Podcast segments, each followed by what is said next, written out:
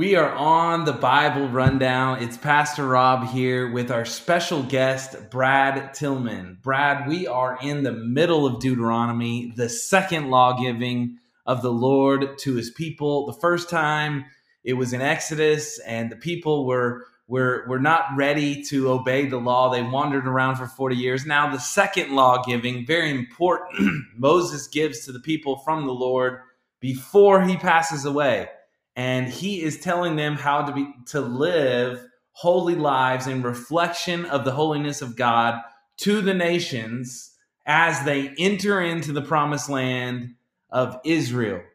We're in Deuteronomy 13 through 15. This is day uh, a long long time coming right now. It's it's day uh, 70 in in in the in the Bible rundown, Brad. So tell me about it. What do you what do you see here? Um, well, first of all, it's an honor to be here, Rob. Uh, truly. Um, but there, right there in the first part of uh, 13, you know, it starts talking about false prophets. And then, uh, and then in six, it starts off saying, you know, if your brother, your mother's son, or basically any family member, um, it seems to me is um, is latching onto these false prophets that they should be killed. Is that is that accurate? Yeah, I think I think what we see here in 13 is this this idea of if anyone draws you away and says go after other gods. So even if it's your your family member, if it's a false prophet, somebody who says that they're a prophet of God but aren't really a prophet of God, or even a family member, they're actually to die. Uh, Brad, I think the Lord is serious about his people worshiping God alone. Don't you think that? Um, yeah, I, I don't know that it gets much more serious than that. Yeah, I mean, the the issue that I see here is is that you know, many people want to hear of of uh, many different things in their life, and yet we really need to hear from the Lord Himself, the Word of God into our life. We're hearing so many things in this new day and age of Twitter, Facebook, uh, instant instant media that all we hear is words that are false, lies, and we're hearing all these things even from people who are close to us um, that are not of the Word of God. And so it's so important for us and our children to teach our children the very ways of God and the Word of God. And these these texts here are just reminding the people of the importance of hearing truth and recognizing untruth as false and identifying that as false and pointing that out that it is false. Mm-hmm but it's kind of it's kind of a, a you know a a big judgment right to kill the person who is spreading false things or trying to bring people uh, to worship false gods. What do you think about that?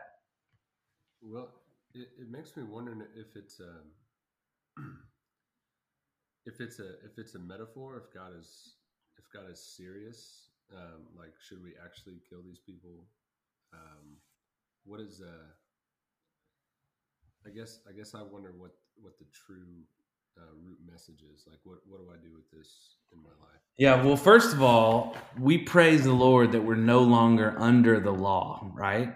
And so we're not in obedience to the law in that we have to kill our brother son or mother that goes against the lord because christ has fulfilled the law. We're no longer under it.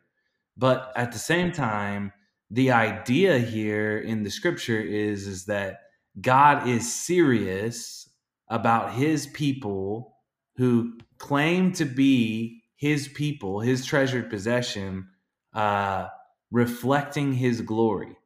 And so, in in regard to the church today, I would see this more of of us uh, that people who are a part of the church, who are members of the church, actually who um, who are trying to draw people away into false idolatry or worshiping false gods or false teachers would be removed from the church. They would actually be removed by the leadership of the church. They wouldn't be stoned to death. That's not what what Christ has called us to do, but they would actually be removed as members from his church. And so the relationship here is understanding the principles in which God has put forth in Israel is still in play today in that we should not um, tolerate false teachers. We should not tolerate people uh, who who who desire to worship other gods rather than God Himself and follow Jesus in our midst, in our congregation, and call them brothers and sisters in Christ.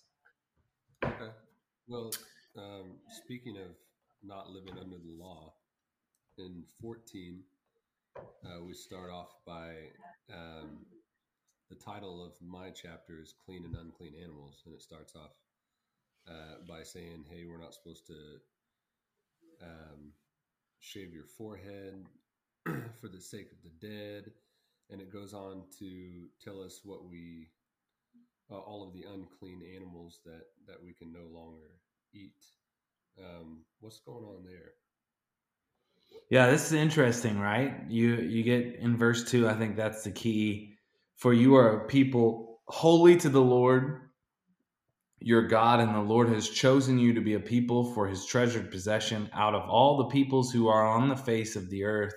Now, I think this is this is a separation from the peoples that are on the earth, from the Gentile nations who eat unclean things. God actually declares all things clean. Christ actually declares all things clean for us to eat because the law has been fulfilled later. That's why we eat good bacon uh, and and don't worry about it at our men's breakfast. But here here here is is this separation from the Gentile nations who worshipped other gods, and part of that is the cutting of themselves for the dead. Uh, they they would do something with their cutting of their hair, their baldness, making themselves bald as as a form of worship for the dead.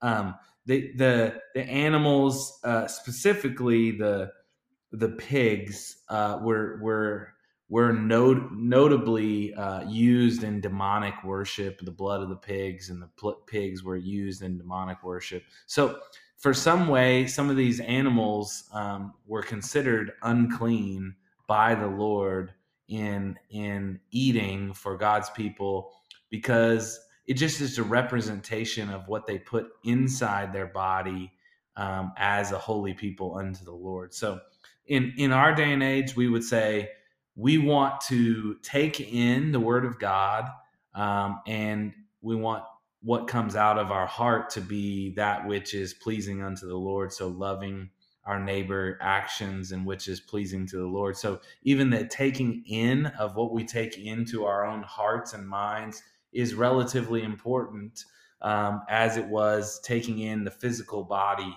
uh, of in this day and age. So it's it's interesting. We move to tithes and then the sabbatical year. We don't have much time. Uh, we don't have much time, Brad. But do you have anything on on tithes or sabbatical year in chapter fifteen? I do have a question. Um, I, uh, as far as I know, I think. Correct me if I'm wrong. This is the first time they speak of a tithe. Is that right? Um, I you know what? I think that they have talked about first fruits, which is a type of tithe. Um, uh, but uh, but uh, um, we have talked about tithing and first fruits. The first fruit, actually, the first tithe is um, given when Abraham gives to Melchizedek in Genesis chapter 14. So that's actually the first time um, that Abraham actually presents a tithe to the high priest Melchizedek, um, who is the king priest, who is in the Christ is in the line of the king priest of Melchizedek. So, but yes, this is one of the first times that, in which um, the word tithe is used um, in the Bible, and it's an interesting dynamic here as we give unto the Lord, and we're reminded that everything that we have actually comes from Him and so when we give unto the Lord, we're reminded of that in our own life. Now, the sabbatical year, we're to grant this release of slaves every seven years. um, the the Israelites are are really to have no poor people. This is the this is the command. This is the understanding of of what's actually going on. They're they're not to have um, poor. Um, uh, and they're to open their hand to their brother, to the needy and the poor in their land. And every seventh year, there's a sabbatical release of anyone that is in it was in debt and having to work off that debt through their own work okay? So that's what a slave was in the in the olden days was they got into debt they had to sell themselves to, to their work. Uh, i mean we, we do the same thing right? In in some ways our servants or our people um, we're our, our our our people who are employees are can would be consider themselves uh, working for the man right? But but this is not uh, the taking of men to put them in in in slavery as in American days. That that would be uh, taking of man, and that's against actually what God has said. And so God is against that kind of slavery. He is for uh, people working, right? He is for people um, um, serving uh, in their work and working to to be to, to for for a wage. So in this in this regard, this type of of indentured servant is is is more of a better term um, that that's used here. But uh, but yeah, so so God is is wanting them to actually be free. He's not wanting the poverty of of people here. For there will never cease to be poor in the land. Therefore, I command you: you shall open your hand to your brother, to the needy, to the poor in your land. So the point of all of this is for for God's people to open themselves to give to those who are in need and give them a way out and give them provide for them a way of escape and and to get back to where they need to be. And so that's that's the the purpose of this law. So there's no oppression amongst God's people. Of, of course, we know that that will be the case, right? There will be people who will be oppressed, but uh, but they're to remember that that they were slaves in Egypt and God had rescued them from their slavery in Egypt. God is a redeeming God. He's a salvific God. He is a rescuing God, and uh, so all these things God wants to do. Yeah, absolutely. Hey, Brad. Appreciate you being on the Bible Rundown, man. My pleasure. Be here anytime. Hey, this is the Bible Rundown. Thanks for joining us. We'll see you tomorrow.